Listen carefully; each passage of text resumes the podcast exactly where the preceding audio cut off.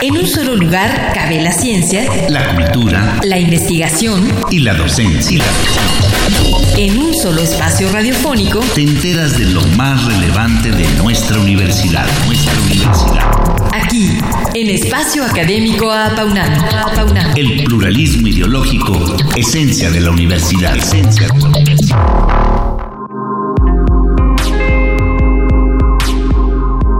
Al menos 14.3% de los mexicanos padece trastornos de ansiedad generalizada, que es la enfermedad de salud mental más común en el país. Por otra parte, se calcula que en México hay 2 millones de personas con epilepsia, cuyo principal síntoma es la convulsión en la mayoría de los casos. Esta se manifiesta con mayor frecuencia durante la infancia y en adultos mayores de 60 años, y es una enfermedad caracterizada por generar crisis debido a descargas neuronales desordenadas y excesivas. Esta mañana hablaremos del diseño de nuevas formas farmacéuticas para padecimientos emergentes a nivel cerebral como estos. Este martes ha vuelto a nuestro programa el doctor Gerardo Leiva Gómez del Departamento de Posgrado de la Facultad de Química de la UNAM para hablarnos de nanopartículas para el control de la ansiedad y la epilepsia. Gracias por estar de nuevo con nosotros, doctor. Gracias. Es un placer. Buenos días, gracias por la invitación.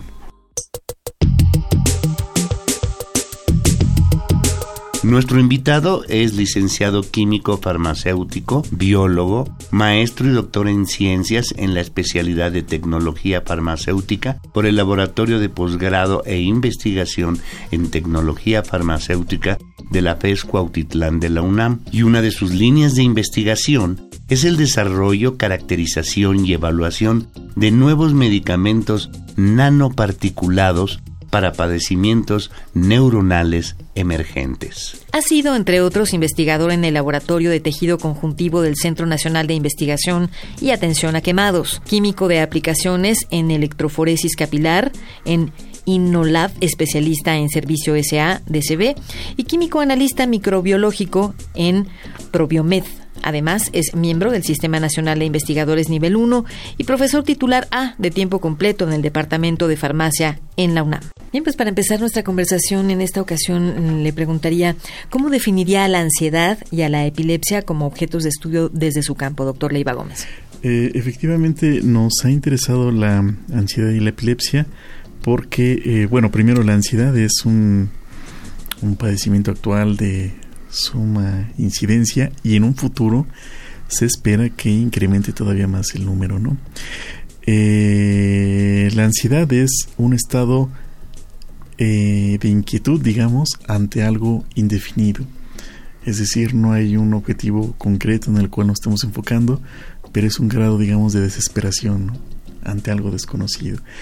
Eh, la ansiedad está asociada a um, diferentes condiciones, contextos, eh, puede ser asociado a algún problema que ha sido común en nuestra vida y al cual nos anticipamos a diferentes situaciones.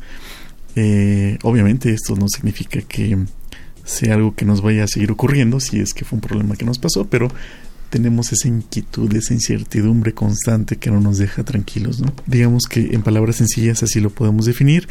Eh, también nos interesa la epilepsia porque eh, durante mucho tiempo la epilepsia ha sido una patología que mm, no ha sido tratada eh, completamente debido a que tiene diferentes fuentes que la producen. Una de las principales que en algún momento se llegó a asociar fuertemente es con em, los casos de cisticercosis cuando este, generalmente la carne de cerdo estaba infectada con eh, huevecillos y esos huevecillos de esta tenia solium eh, ingresaban hasta el cerebro, se calcificaban y producían alteraciones que eran clasificadas como epilepsia. Particularmente nos interesan estos dos temas porque algo que ocurre con las personas que padecen una ansiedad crónica y una epilepsia crónica, es decir, patologías con tiempos prolongados es que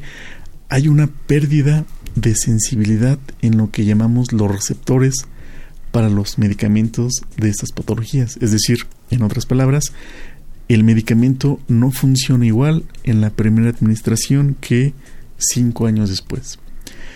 Eh, debido a que estamos continuamente administrando, administrando, entonces a ese fenómeno llamamos tolerancia. Doctor, eh, ¿por qué la ansiedad y la epilepsia representan un peligro para nuestra población? ¿Y qué es lo que hasta el momento hay en nuestro país para, para controlarlas? Particularmente la ansiedad eh, merece más atención, puesto que em, se asocia a estilos de vida que vamos adoptando em, con cambios muy drásticos. Particularmente lo podemos ver en los jóvenes. Eh, cuando tenemos, por ejemplo, mucho apego a eh, dispositivos electrónicos, eh, perdemos otro tipo de complementos de nuestra vida, ¿no? El hecho de disfrutar la naturaleza, la comunicación con nuestros familiares, ese tipo de detalles que em, aligeran a nuestro a nuestro vivir día a día van sumando factores para padecer trastornos de ansiedad. Entonces, en ese sentido nos interesa y dado que em, nuestra población mexicana va incrementando el número de jóvenes, este, y en pues, el caso de la epilepsia, perdón. Y en el caso de la epilepsia, particularmente se hace interesante por el tema que les mencionaba de la pérdida de sensibilidad de los receptores. Ambos, ambas enfermedades tienen un punto en común y es que hay medicamentos que es precisamente uno de los que hemos trabajado que coincide con las dos patologías. Aparentemente eh, no tienen mucho que ver ansiedad y epilepsia, pero eh, nosotros hemos trabajado en la mejora de medicamentos que pueden actuar contra las dos enfermedades. Leyendo parte de su investigación, eh, leí algo sobre la barrera hematoencefálica.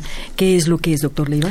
Efectivamente, eh, cuando hablamos de medicamentos para ansiedad y epilepsia, estamos hablando también de medicamentos que tienen que llegar al cerebro y nuevamente nuestra propuesta es el desarrollo de estas partículas diminutas con fármacos en su interior, que el concepto eh, científico también puede ser denominado como caballos de Troya, eh, similando eh, la anécdota histórica donde el caballo de Troya lleva en su interior a los soldados, en nuestro caso el caballo de Troya es esa partícula diminuta que nosotros diseñamos y en su interior lleva el fármaco.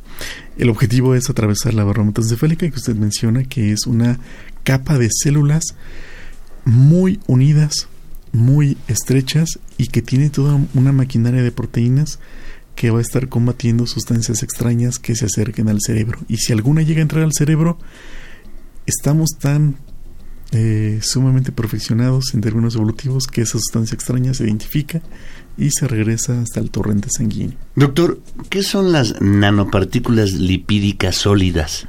¿Y cómo pueden ayudar a quienes padecen estas enfermedades? Las nanopartículas lipídicas sólidas es em, un tipo de medicamento que nosotros estamos trabajando. Estamos hablando de partículas igualmente diminutas, entre 100 y 200 nanómetros, también como del tamaño de un virus, y como el nombre lo menciona, son de lípidos.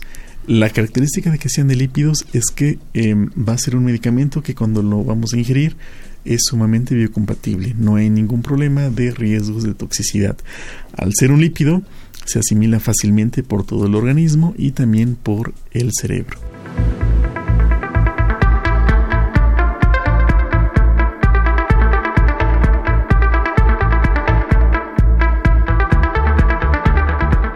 Mantenemos nuestra conversación con el doctor Gerardo Leiva Gómez sobre su investigación acerca de nuevos fármacos para el tratamiento de la ansiedad y también de la epilepsia.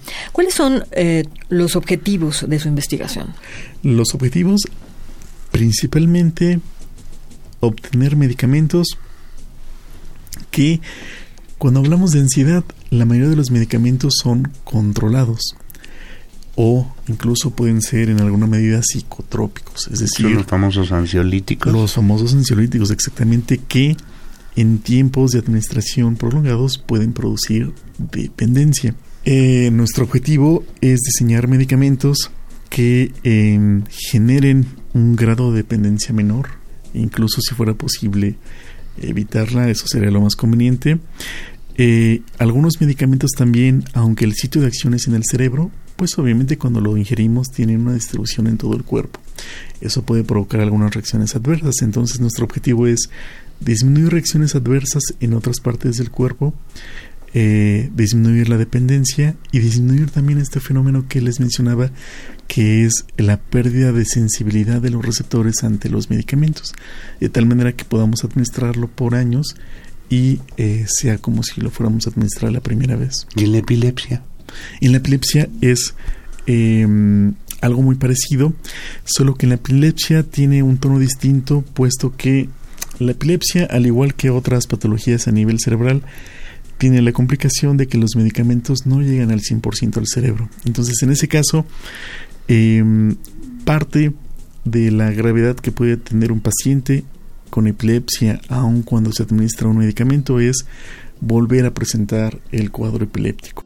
Eh, esto puede deberse a diversos factores, tanto si el paciente se le olvidó a lo mejor una administración del medicamento o, em, o si el medicamento ya no funciona bien. Entonces nuestro interés es tener medicamentos que se puedan dirigir como si fuera un caballo de Troya hasta el cerebro. ¿Cuál es el alcance de su proyecto, doctor Leiva Gómez? Ahora contemplamos, eh, se está analizando la viabilidad de producir estos medicamentos a nivel industrial. Ya hay pláticas con eh, una empresa farmacéutica para ver en qué medida este medicamento puede ser producido a gran escala con un costo que sea viable también. Ese es nuestro interés. Bien, pues nos ha encantado tener en estos dos programas, doctor Gerardo Leiva Gómez, y aprender sobre esta apasionante línea de investigación en la que colabora nuestra universidad. Muchísimas gracias por su visita. Gracias. Gracias a ustedes, ha sido muy emotivo.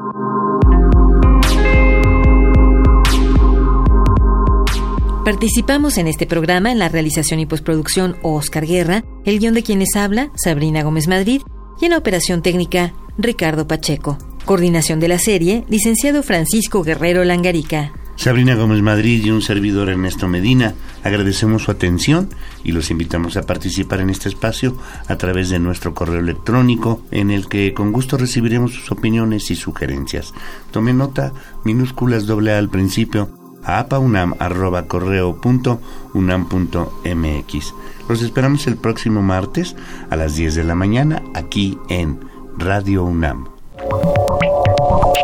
En un solo lugar cabe la ciencia, la cultura, la investigación y la docencia. En un solo espacio radiofónico te enteras de lo más relevante de nuestra universidad, nuestra universidad. Aquí, en Espacio Académico APAUNAM. El pluralismo ideológico, esencia de la universidad. Esencia de la universidad.